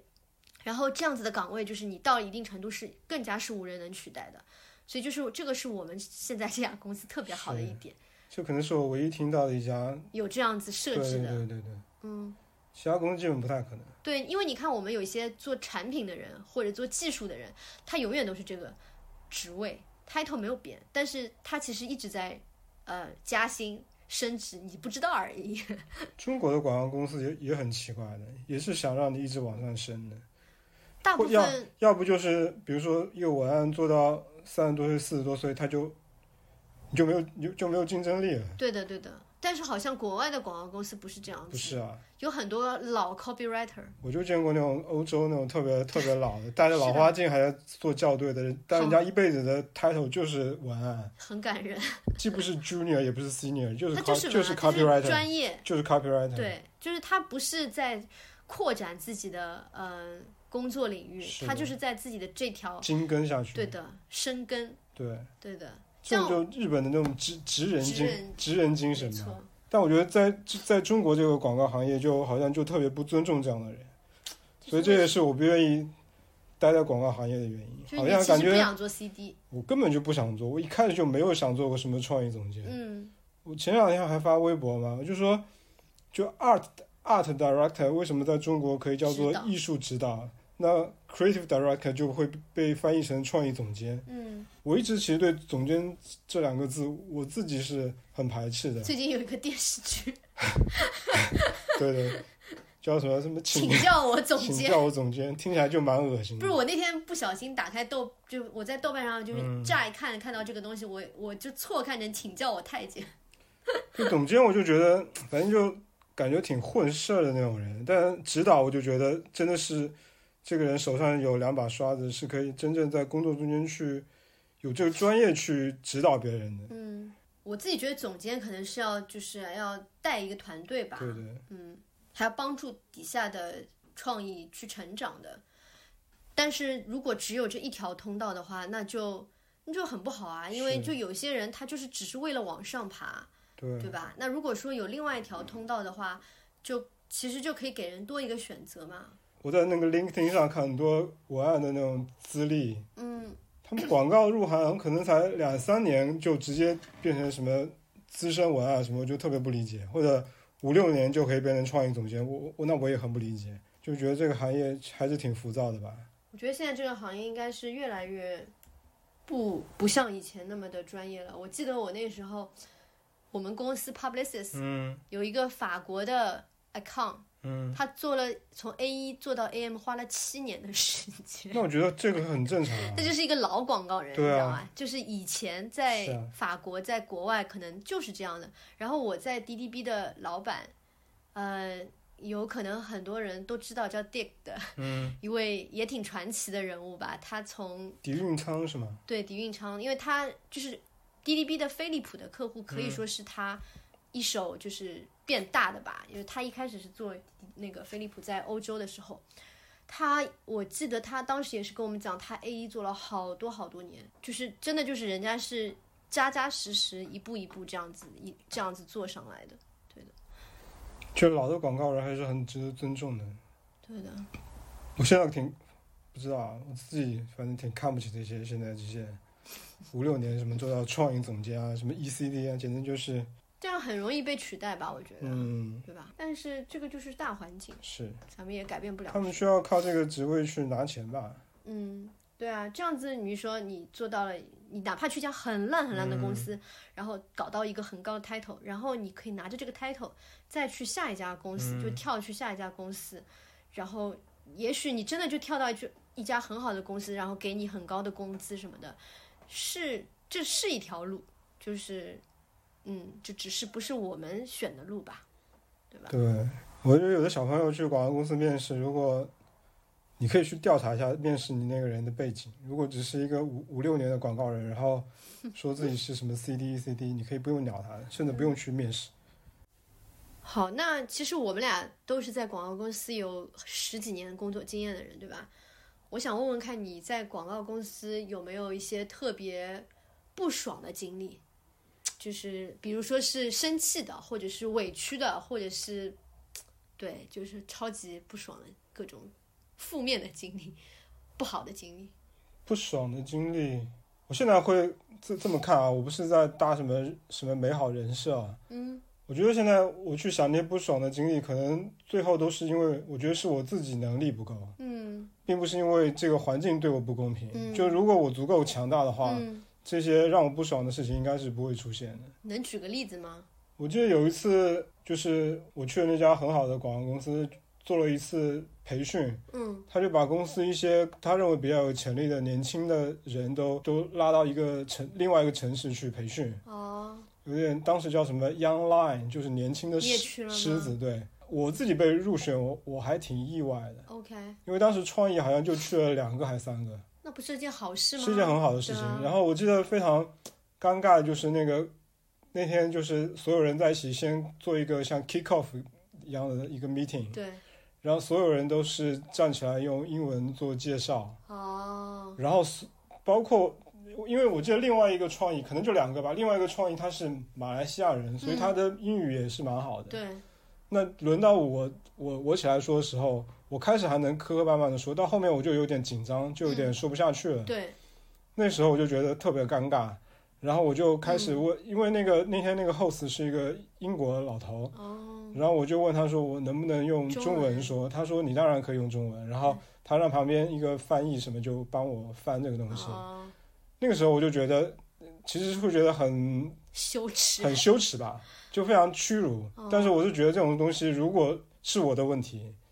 但我觉得也不是你的问题啊，是就是我的问题，是我的问题。为什么呢？创意也需要讲英文的吗？我们以前公司创意，但我觉得如果会讲的话，会当然会更好一点。另外就是有一些可能同时升职，你会觉得他实力其实并没有那么强，嗯但为什么他可以升职你不行？嗯那可能后来我现在在想，可能就是这些人确实比我会，就是不是会搞人际关系，就是可能更他反正花了功夫了，对的，就是跟老板会更怎么说，更会跟老板 social 吧。但我不太会，那可就是能就这也是一种能力。对，这就是能力，我觉得对，就是你不行，你就必然要被这个社会或者被这个职场所淘汰。对，就是我们可能觉得能力就只是做事儿的那一部分，但是能力其实有很多很多。对的，就是只是说你看重什么，是的，对吧？但如果说像我们这种性格，可能就就就是先天的在那方面会比较差一点。对。其实我没有觉得这个职场对我有什么不公平，所有的都是来自于自己不够、不行。对的，那我就觉得，哎，我没想到你会是这样子一个回、回复啊，就是跟我要讲的那个差不多，因为我觉得我的，嗯、比较痛苦的一段日子，就是也是有点，就是说在还没有自己不够好的一段日子吧，就是我想让我组织一下语言，就是我在 AM 的那段时间，我自己觉得我从 AE 做到 AM 是很顺利的，因为从一开始什么都不会，到开始学习，然后，然后到就是比较能够独立的去完成一个工作，然后对接客户，这个阶段很顺利。然后我到 AD 到再往上啊什么的，我自己觉得也挺顺利的。但是我最最痛苦的就是 AM 那个阶段，就是 Account Manager 那个阶段。我发现我在那个阶段是花了很久很久的时间，才就是让自己满意的。然后有一个有一个事情，就是我当时做的那个客户嘛，他们需要做一个新年的卡，给送给那个车主，其实是一个很简单的东西。然后呢，那客户就改了好几次 brief，然后其实每一次就是说，其实当时我真的不知道，我不觉得他是在改 brief，我当时就觉得说客户只是提意见，然后呢，我每次都会把这个新的意见告诉创意。但后来创意就不耐烦了，就是创意都已经不接我的 brief 了。你知道这个对尔康来讲是很大的打击，对，很伤的。就是说他就已经就是不鸟你了。然后我们那个创意那个时候，我记得那天是我我我我说那个客户要根据他新的一个要求，需要你们做一些修改，然后修改完以后要做一个 dummy。就是把那个做出来的东西打印出来，对的，就是贺卡嘛，嗯就拿那个纸打印出来，然后折好，对，然后包在那个信封里面给他送过去，就他看一下那个效果啊什么的。然后创意就很发很大的火，然后我记得就是在办公室里面，就所有人都看着他发火，然后我就惊呆了。我我想说，哎，我怎么搞出这么大的事情？那他发火也许不是冲着我，也许是冲着客户的，但是对我来讲就是冲着我的嘛。我我肯定就是觉得是个人很受伤害，然后我就没忍住就哭了。然后那个 producer 那个时候还挺好的，就是他把我带到那个小房间，然后说他来帮我。就他们 producer 里也会做一些简单的东西，会的会的。对，然后他就帮我搞定了，就帮我把这个事情给解决了。但是我就很难过，很难过，而且我那个时候就不觉得自己不知道自己错在哪里，就也很委屈，就想说我是服务客户的人，那客户告诉我他要这样这样改，那我就告诉你，你帮我这样这样改。就对我来讲，我我的认知就只停留在那个层次，你知道吗？但是我就不明白为什么创意要发这么大火，要这样子对我。我是花了很多年，才慢慢调整过来。就是我我我觉得可能那个时候我是以客户为重的一个人，很多很多人可能都是这样子，都是以客户为中心。一直到慢慢慢慢，你就是可能越来越有经验了以后，你才会发现，客户有时候也不知道他要什么，然后也许他讲的东西，就根本不是，就他表达的根本就不是他心里面想要的东西。所以我后来才知道，原来就是当时是我的问题，因为我没有把客户的想法理清楚，我没有帮助客户一起，就是说搞清楚他到底要什么，然后我就把很乱七八糟的信息给到了创意，那人家不发火才怪。所以，就这个是我蛮痛苦的日一段时间。但是就像你讲的，就是这个问题还是出在我身上。我们当时公司就有一个培，就是算是一个工作的方法吧。嗯。就如果客户一直像你说的不知道自己要什么，你可以找很多的参考放在他面前看，你是不是要这个样子，是不是这个颜色，对，是不是这个音乐的感觉，或者是怎么样，就让他看到实物，因为客户本身自己没有什么想象力，你需要把一些食物放在他面前，让他去启发他。对的，我觉得当时就没有人，也没有人教我这些对，这个就是很些很重要的方法。是的，其实后来你再过两年，你再回头看，其实。是特别简单的一个事情，很容易解决的。但我不知道为什么当时就也找不到思路，然后也没有人告诉我、启发我一下。哦，其实你可以这样这样子。所以，现在广告公司也其实就原来那些，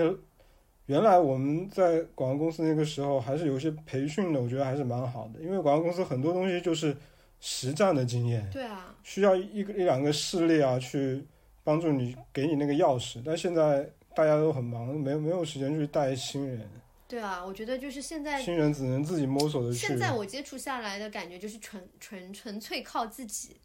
然后我就感觉我对接的可能呃广告公司的这些小朋友，他们明显就是没有人教他们的。我记得我后我后来就是比如说我的团队或者是我自己曾经碰到的比较好的老板，他们在我跟客户打电话前、写邮件前，都会认真的跟我过一遍要怎么样去。沟通这个电话，这个邮件，对吧？其实这个很重要的，很重要，一些基本动作不需要每次都做，但是你有一些重点的，你做几次以后，就就能让别人学到这些要领。然后我就觉得现在的广告公司好像就缺这样子一个带人的人，就是全部野蛮生长。就是中间这这层，可能七零七零后八八零初的这一批广告人，好像就。从广告公司消失了，嗯，就要不就自己忙着干活，要不就中间这层就没有，要么就去甲方，要不就是很年轻的小朋友自己在开始做事情。是的，我记得当时我们去跟客户提案，所有的 AE 像像你们这样进去，就会帮我们先把那些什么换灯啊那些先做好 set up。对，现现在我们去之前去广告公司带 A 去提案，小小朋友就坐在那边。对。甚至连笔笔记都不记，甚至连一个本子都不带，就坐在那边不知道去干嘛。然后老板自己在那边做那个，对对对，老老板在那边做那个什么换换灯的那个什么 set up，我就觉得很很好笑。是的，以前 Four A 这一点还是很好的，就是会有很多职场的基本培训。是的，这个不光是广告公司，就是你去任何一家公司都是受用无穷的。所以我觉得现在做 freelance 也好累，就接到客户的那个 brief，客户就。连跟你说他要做什么都不知道。是我最近在做很多事情，就是客户跟我打完电话之后，我在帮客户整理那个 brief。对的。然后把那个就是把那个客户的需求写下来，然后发给客户，问他你是不是要我做做这些东西？嗯。但这些东西其实本来。不应该是我做的。嗯我我是没有一个什么 account 的 partner，但是我觉得客户现在反反正也也也很差，嗯，大家做的事情都很不专业。因为这个行业现在就比较乱吧，乱有很多新生的这些公司，然后都是创业型的公司，然后大家都是那种没有什么职场经验的，对，没有经过正规培训。特别可怕。嗯所以去年看那个李诞写那个脱口秀工作手册，我还挺感动的。嗯，我觉得李诞因为当时也在广告公司工作嘛，对，也算是我的师弟，跟你同一家呗，同同一家。他其实那本书上好多方法论啊，什么都是从广告公司学学出来的。来的。那我觉得他他沉下心来去整理一样这样一个工作，算是工作指导或者白皮书的东西，给这些年轻的脱口秀演员去看，嗯，那务势必就会改变他们工作的这个态度和方法。对，而且我记得他有一句话，我觉得说的非常对，就是他学的是英文嘛，说 be fucking professional，就是一定要专业。如果你做什么事情你不专业的话，你就很难做好。是的，你虽然觉得脱口秀可能是嘻嘻哈哈的是一门艺术，但是最后它其实终归还是一门生意，绝对的。否则效果也不可能做得那么好啊，就全国第一。我觉得专业很重要。所以李诞写这本书，我觉得他真的是，无论是广告行业还是做其他行业的，我觉得都应该看一看。嗯我去，我就觉推荐很多文案一定要看这本书，嗯，我都没看过。一定要看。好的，对，我觉得专业太重要了。就专业不光代表你，就代表了你的公司，代表了你所处的行业。就为什么我们觉得有的行业不好，我们一直说现在怎么怎么样都不好，是因为我们接触到的很多不专业的人，对，他们会让我们觉得他们所代表的这个公司就是不专业的，就很皮包。嗯，然后也会接触了多了以后，就会觉得哦，整个行业都是不专业的，对吧？对啊，对啊，这以前的 f o A 就真的就是出来是每个人都是很专业的，不管能力怎么样，但是专业性还是有的。对，我觉得大家工作平时是挺累的，也会抱怨啊什么，但是一旦开始做事情的时候，那个那那股劲儿就是特别专业。嗯。我觉得这种东西是现在可能很多创意热点不具备的，嗯，可能他们的老板具备，但是下面很多员工就不具备，所以大家还是应该，哎，这也很难，就是怎么怎么让这些我觉得可能在一个公司，它要发展到一定规模了以后，管理人员才会想有意识去把所有的东西都制度化。是的，一开始可能也顾不上这些，先赚钱再说。就当时我们不是看那个广告狂人的时候嘛，我就觉得那个年代真的特别好，嗯，黄金年代，是大家真的是上班是那种穿西装打领带，就是真的把这个当做一个 那我可不想要。不是不是，我不是说一定非要穿西装打领带，但是我觉得大家就是很正经的在对待这份职业。嗯，现在那种广告公司的人，大家就特别就穿的很潮，但是就很但感觉就是能很垮，你知道吗？很垮。我觉得对对我觉得精神层面的我觉得颓颓的样子不能代表你是有就是那个那个气质，我觉得还是要你你穿的可以潮，但是你那个精神还是哎，这个我很精气神还是要在那个地方的。我很同意，因为为什么我们我们经常有就是广告公司的同事来开会，然后其实第一印象真的很重要，就是你如果说整个人穿的就是，哎，肯定不能邋遢，对吧？邋遢就真的是完蛋了，就是就像你讲的那个精气神不在，就感觉很垮，一看就是隔夜脸，或者是早上会还迟到那种，就可能是没睡醒还迟到，真的就是让人感觉整个的这个专业度就下降，然后火气蹭蹭蹭的就上来。对，我觉得你你怎么样对你自己的，别人就是怎么样对你的，是的，所以一定要专业。所以讲到这个，其实我觉得我们就可以讲讲我想聊的最后一趴，就是职业的一些我个人认为比较重要的一些就是准准则吧，就个人要嗯遵守的一些准则。恪守的，哦，恪守，对，对，OK，呃，我觉得第一个就是人品，嗯，我认为就是在职场上，人品是非常非常重要的，就是人品不好的人可以也可以做到什么什么很高的职位，但是我要就我也不讲别人吧，就是反正对我个人来讲，就是人品是非常非常重要，嗯，我所谓的人品就是说话算话。不，就是我前两天听到了一句话吧，就是 say what you mean, mean what you say，就是说出来的话不要是个屁，你知道吧？我觉得尤其你做到越高职位，越要明白你说的每一句话对你的下属、对你的客户或或者是你的那个叫什么广告公司，就是你的 vendor，都是很重要的。所以说话不要跟放屁一样，就这样子。是一个要有 commitment 嘛，呃，对，commitment 我觉得可能更范围更大一点，就包括做事嘛。但我说这个人品的话，就最简单吧，就是不要说假话，不要不要胡说八道言不。由衷。对的，就是不要给人家放一些那个空的一些嗯，所以有的没的虚的对东西，对，然后我觉得第二个我很看重的关于人品的，就是不是你做的就不是你做的，就是要给别人 credit。就我们会看到有很多人喜欢抢别人的功劳。这一点我是嗤之以鼻。就是从我，我觉得可能我遇到的老板一直都比较好啊，就是从我一开始进入职场到后面，就是整个过程中，我遇到的老板都是会很清楚的在作品里面告诉大家谁做了什么，谁做了什么。所以我一直也是这样子学来的，就是不管这个东西是谁做的，你要给别人 credit，哪怕他只是一个实习生，对吧？哪怕他不是你们，比如说我在甲方，哪怕这个 idea 本身是代理商的 idea，不是我们甲方的 idea，你要给代理商 credit，一定要做到这一点，这个是最基本的一些做人的道理。就是不要把别人做的东西搞得好像你自己做东西去邀功，这个真的是很可耻的事情。然后还有第三个关于人品的是，不要轻易就是怎么讲呢？不要去告状。这个其实就不光是工作中啦，我自己觉得整个做人都是这样子的。我觉得告状是非常非常小人的一件事情。揭发举报，对，揭发举报，对吧？真的是超级小人。大家可以去看看《闻香识女人》这个电影。然后我小时候，呃，在幼儿园里面被人欺负，回来跟我妈说，然后我妈，我妈就说，你要自己去解决这件事情，不是我不会去跟老师告状，因为去跟老师告状的人只会被别人看不起。如果有人欺负你，你就想办法去制服他。所以最后结果就是我把欺负我的人按在地上打。我从来就没有去告过状。我觉得如果这个人对我做了什么事情，我会当面去指责他，我可以把他带到，比如说老板办公室，我把大家把事情说清楚。但是那种，对吧？哭哭啼啼告状，或者是阴别人一下告状这种事情，我个人认为是很可耻的。嗯，你觉得呢？对啊，非常赞同啊。你觉得还有什么要补充的吗？在人品方面？人品方面，我觉得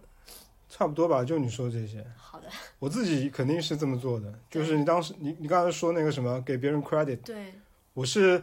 包括做什么案子，如果是我下面的文案写的，我就一定会说是他写的。对，这个在我们行业是很重要的。但很多人完全不恪守这一点，我发现很多人很多人，很多很多人，很多创意总监把所有下面小朋友的劳动成果占为己有，对，这个就比较过分了。因为我觉得做创意这个真的很重要，因为做创意你的贡献就是那个 idea，是就是那个想法，对，那个灵光一现，它不是你的就不是你的，哪怕人家说完以后你把它变得更好，你也要让所有人知道它原来来自哪里，嗯，对吧？那个发力点是谁？对的。好，然后我觉得第二点就是刚刚讲第一个是人品嘛，然后第二点我觉得职业基本准则就是责任心，就我觉得就是你说的 commitment，就是责任心指的是你都不需要别人来提醒你，你就知道这件事情你要负责到底。然后第三个呢是效率，嗯，我觉得这个东西就可能没有办法有那么死的一个规定，但是对我个人来讲，效率很重要。比如说我招人，或者我看我去评判一个人，我会比较看重效率，因为很多广告公司加班非常的就是盛行吧，就加班已经变成了一种普遍现象，不加班反而会被别人觉得是你不认真工作。那这个就是我从我进行入行以来，我是一直都不认同的。深恶痛绝。我不认同的，所以我其实加班不严重了。我有过几次加班，我都是数得出来的，就是加班到凌晨的，可能也就是十次以内。然后加班到这种八九点钟啊、九十点钟啊，那它都是非常集中在某一段时间的。大部分正常的时候，我都是尽量就是说，嗯、不要加班。如果你知道忙的话，就早点来。我知道你是很痛恨那种中午进公司，然后晚上出去吃个饭，然后再回到公司搞到半夜回去。我加班基本都是为了配合大家，是为了团队吧。但我自己从来不需要加班的，我觉得。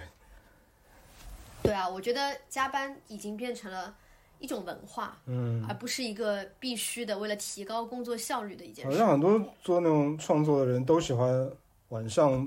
开夜车，然后白天睡觉。其实这是为什么呢？我也不知道，说什么晚上会灵我有灵感，简直就是因为我们后来就是我我之前的那家公司就来了一些北欧人啊什么的嘛，然后他们就说他们平时在欧洲的广告公司都是很早就到到公司来，啊因为就想趁着太阳，就是可能北欧比较那个日照比较短，啊，就趁着白天把事情做完，然后就可以下午出去享受还没有落山的那个太阳，你知道吧？没落山，对，我觉得是不是我们这边就是天天气太好了，或者大家对户外是没有爱好的？是，我觉得可能是这个原因，因为以前我还有一个老板是美国那边过来的嘛，然后他就说他们以前就是也是很珍惜那种户外的时光，就小孩儿放放学以后，他们一家就会早早的把饭吃好，然后六点钟左右天还是亮的时候，他们就会一起骑车去嗯，户外去玩儿。那比如说我们在加加州工作那段时间，你会看到大家早早的下班去享受户外生活。我当时也是啊，当时不是去美国跟一一群全世界各地的老外对，在一起工作，然后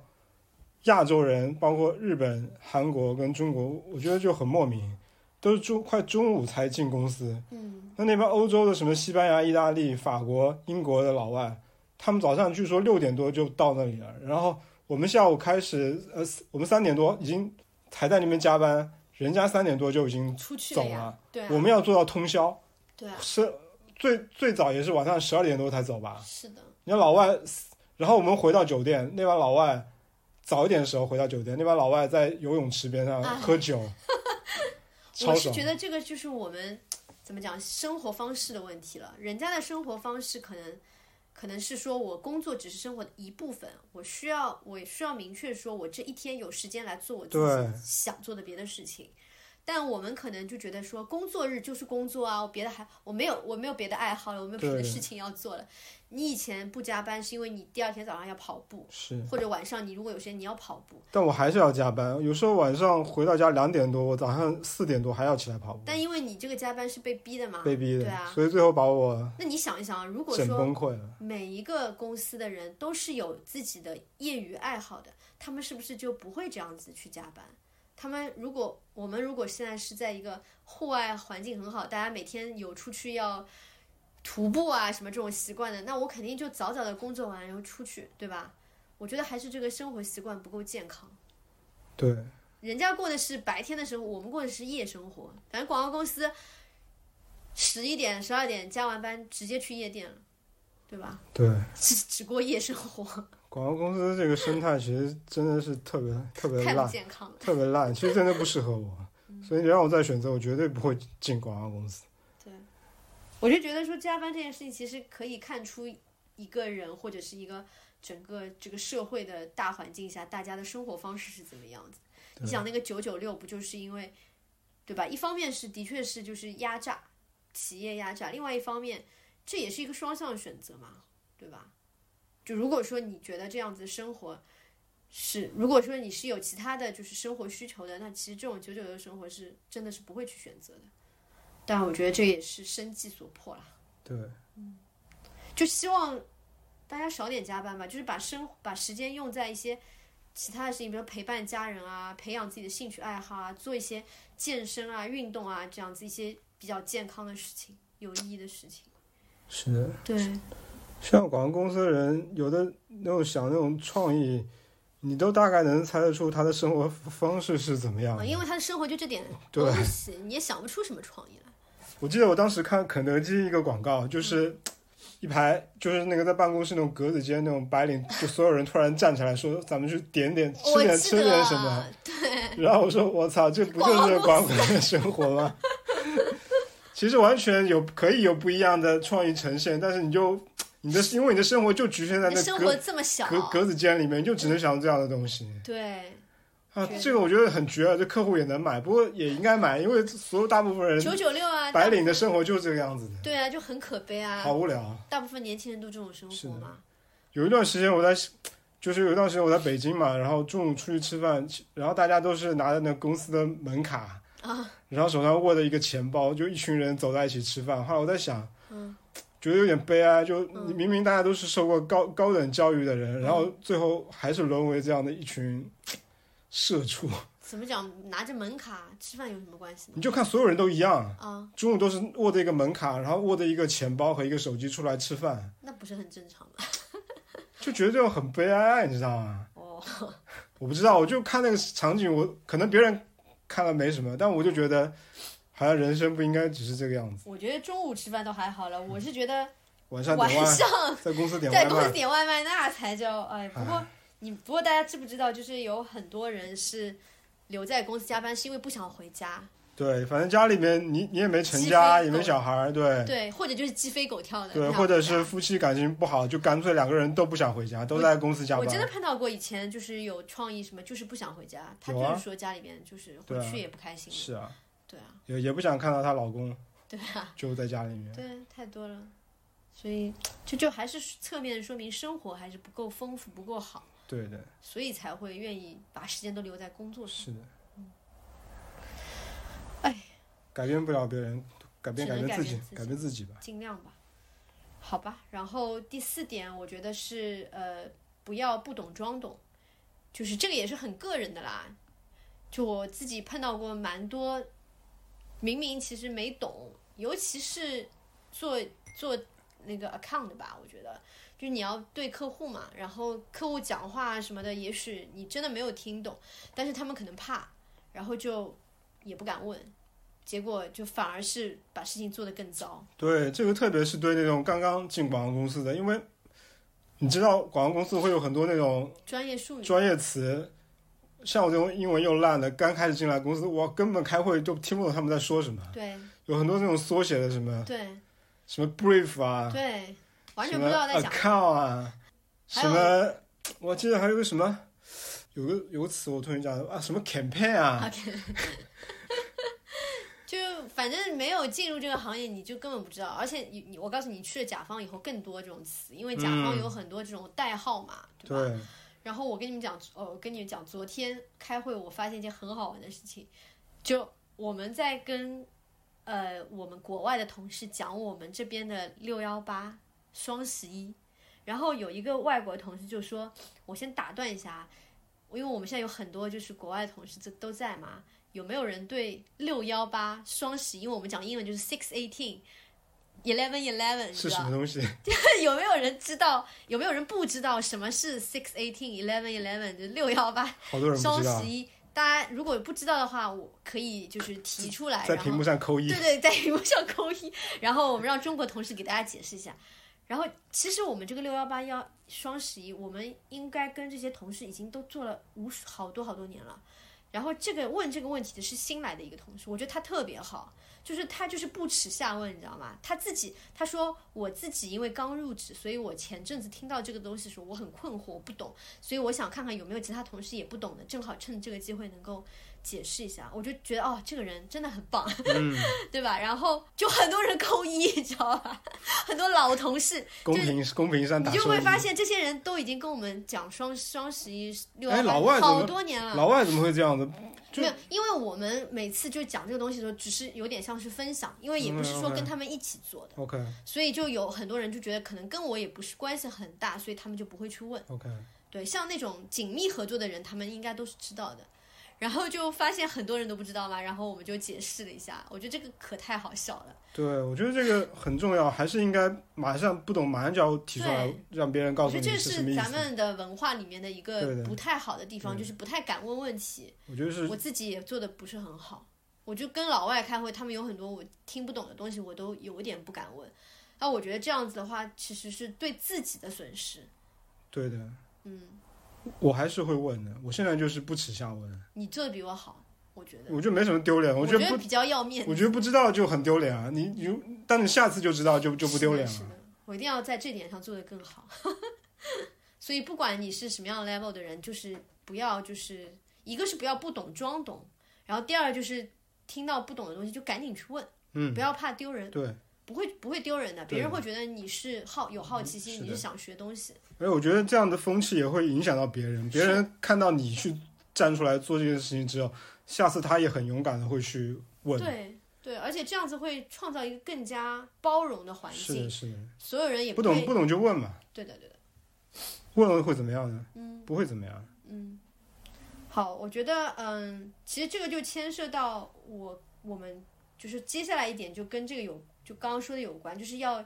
有自信和胆量，就是嗯，不要不要怕，是对，不要怕，因为你尤其是刚入职场，肯定是有很多东西不懂的，然后也肯定会犯错，一定会遇到问题，对，所以一定要就是有胆量吧，就是去面对这些问题。对，比如说你发现你做的东西有问题了，或者你要有一个进度赶不上了，你一定要第一时间的让你的老板、让你的客户知道，而不要自己就是偷着掖着想要去把这个事情盖过去，或者自己一个人想办法去解决这个问题。我觉得十有八九会出错的。我自己在这个上面是吃过蛮多亏的，就尤其是刚入职的前五年，就经常是说啊，我发现完了，对吧？这个东西超预算了，或者是怎么样了，然后我想啊，有没有别的办法？然后发现最后完蛋，还是还是不行。然后这个时候再去跟客户的老板讲，人家肯定大发雷霆啊。所以我觉得就是这个胆量，就一定不是说你自己去 瞒天过海的胆量，而是你敢于去面对问题，告诉应该知道这个事情的人问题发生了的这个胆量。这个我觉得 account 比较比较适用的。我我我再说一个啊，就是说，我觉得很多英语不好的朋友，或者对英语没有自信的朋友，我觉得开口一定要开口说，嗯，我觉得这个非常重要啊。对，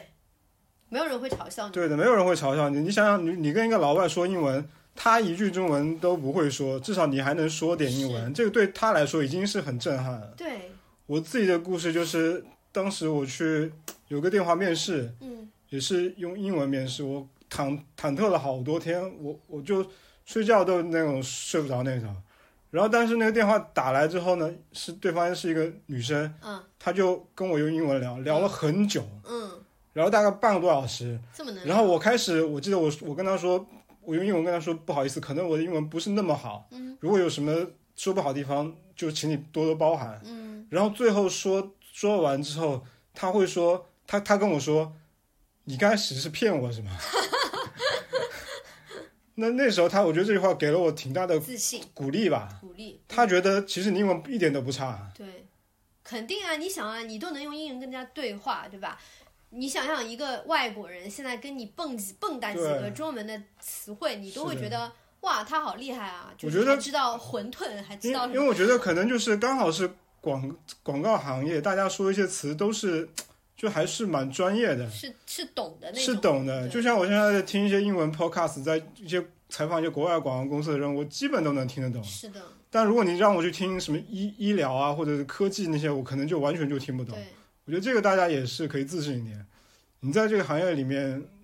就勇敢的说吧。还有就是像你说，你一开始就告诉别人你英文不是很好的，那对方他就会尽量用简单的词汇对跟对对对对，跟你聊，对的，然后我觉得这个就是就挺好的。如果你不告诉别人，那他可能就以为默认你英文是好，他就会像我们中文，你讲一句话，你可以用很专业的方式，不是很复杂的方式去讲，你也可以用很小像小学生 语言一样的去讲，对吧？我其实遇到过的比较好的就是尊重人的那些呃外国人吧，他们都会在跟中国的就是尤其是创意交流的时候，用很简单很简单的英文。我以前那个 DDB 的那个老板，就是我说我遇到的 mentor 就是特别特别好的一个导师吧，他就很牛逼，他自己就首先他会一点点中文的，然后呢，他就会可以跟每一个中国人都无障碍交流，就他用他他会用非常简单的英文，以及他会的一点点中文去跟比如说创意，还有他日常生活中遇到的那种人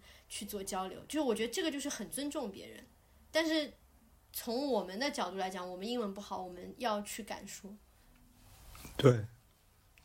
好吧，最后一点，最后一点，我觉得是洞察力。我觉得这个是帮助你提升的一个东西，或者是说，这个也是让你去判断你适不适合入这个行业的一个能力。我觉得入呃广告以及市场营销这个行业，洞察力是非常非常重要的。如果这个能力不具备的话，其实是很难做好的，因为它不是一个很科学的一个东西，它是一个基于就是很微妙。对，是很经验化的一个东西，就是你你其实最终最终你要了解的是消费者的心理，然后呢，你日常工作中你要了解的是你客户的心理，你的老板的心理，对吧？然后这些都是需要洞察力的。然后就是说，如果你没有这个洞察，你你可能逻辑思维能力很强，但是你缺少对人性的洞察，那你可能就是做不出一个很打动人心的东西。然后你也可能很难去打动你的客户，因为比如说你要卖稿啊什么的，你要知道他想听什么，对吧？所以我自己觉得洞察力是，它不能说是基本准则吧，它可以说是一个提高让你有提升的一个技能。你说到这个，我前天看小红书上一个一个博主在说这个事情，嗯。他就说，如果你是一个很内向的人嗯，maybe 你是一个可以做很自媒体的人，嗯，就是你你的那个很很敏感，对。就你可能可以洞察到一些别人那种大大条神经的人对的，感觉不到的东西，然后把这个东西变成一个内容去讲。对的，这个可能是一个怎么说，算是一个虽然可能是一个缺点吧，但是可能你可以把这个缺点转化成你的优势。是的，有敏感度，对的，嗯，因为很多创意其实并不是那种很都有点那种闷闷嗯，沉浸在沉浸在世界里面。对但这个这个怎么说性格的缺陷，可能内向可能就是可能就是很敏感。就是他可能把一个自己看到的现象，别人也看到，他也看到，对的，然后突然之间就转换成了一个可以变成一个创意点的一个东西。哎，我我想起那个 One Show，就是一个国际广告奖。我觉得老外的那些创业的那些文案的洞察力真的很强。嗯我记得当时看过一个啤酒的广告，他就说他那句文案是这么写哦，他那个画面是这样的，就是一个水就是那种水水泥工在在路上，就是把那地弄得很平整的，嗯然后那个地上的那个水泥刚铺好的那个水泥上面全是那个小狗的那个脚印。嗯，那如果是一个这样的工人看到那个脚印，肯定是很难过的嘛，嗯，因为所有做好的工作就感觉就要重重做了。对的，你知道那句文文案是什么吗？不知道。他说：“幸好每一天都有夜晚。”然后就放那个啤酒瓶的那个地方，就说你至少晚上可以借酒消愁。哦，哇塞，我觉得这个洞察抓的可太准了。嗯，为什么说幸好每天都有夜晚，而不是幸好我还有啤酒？这么简这么直白？可能他会就是人到晚上，我不知道啊，他可能要制造那个气氛。可能要跟那个画面结合对对。对对对对，就白天做的一些很丧的事，哦晚上可以去聊那个制用啤酒来帮助自己找到那个快乐的感觉。所以同样同样看到这个画面，可能你看到，什么都想不出来。我觉得你看到这样的一个广告，这样的一个文案，你基本可以判断说这个广告是由文案来发力的，而不是美术想出来的。没错，我不是在取笑美术啊这也不，一定，也不一定但是大部分情况下，这个思思背后的这个思考逻辑是偏向于文案对的，对吧？而且我觉得对我来说，一个不喝酒的人肯定写不出这样的东西，也是，这个人肯定是一定是一个经经历过借酒消愁。他每天可能白天在广告公司想不出什么好东西，然后被老板骂，然后晚上就回家喝一个 喝一喝喝酒，消愁，然后可能就通过这个事情去想其他的画面，去想其他的职业是不是也会碰到类似的一个场景，我觉得还蛮蛮妙的，所以我觉得很高级，也很有智慧。太多了。是的，洞察力很重要，嗯，包括自律给我自由。最后打个广告。好的，我基本上就这些了。嗯，讲讲了一遍自己的职业生涯和一些想法。好的，嗯，下次再讲你的呗。再说吧，我看找看看看有什么可说的。我去我自因为我自己觉得，可能下次讲一些失，我觉得比较失败的地方吧。可以啊，好的，那就这样吧。好，那今天的无理取闹就到这里结束了。如果你喜欢我们的节目的话，请给我们点赞、转发、分享。好的，谢谢大家，好，拜拜拜拜。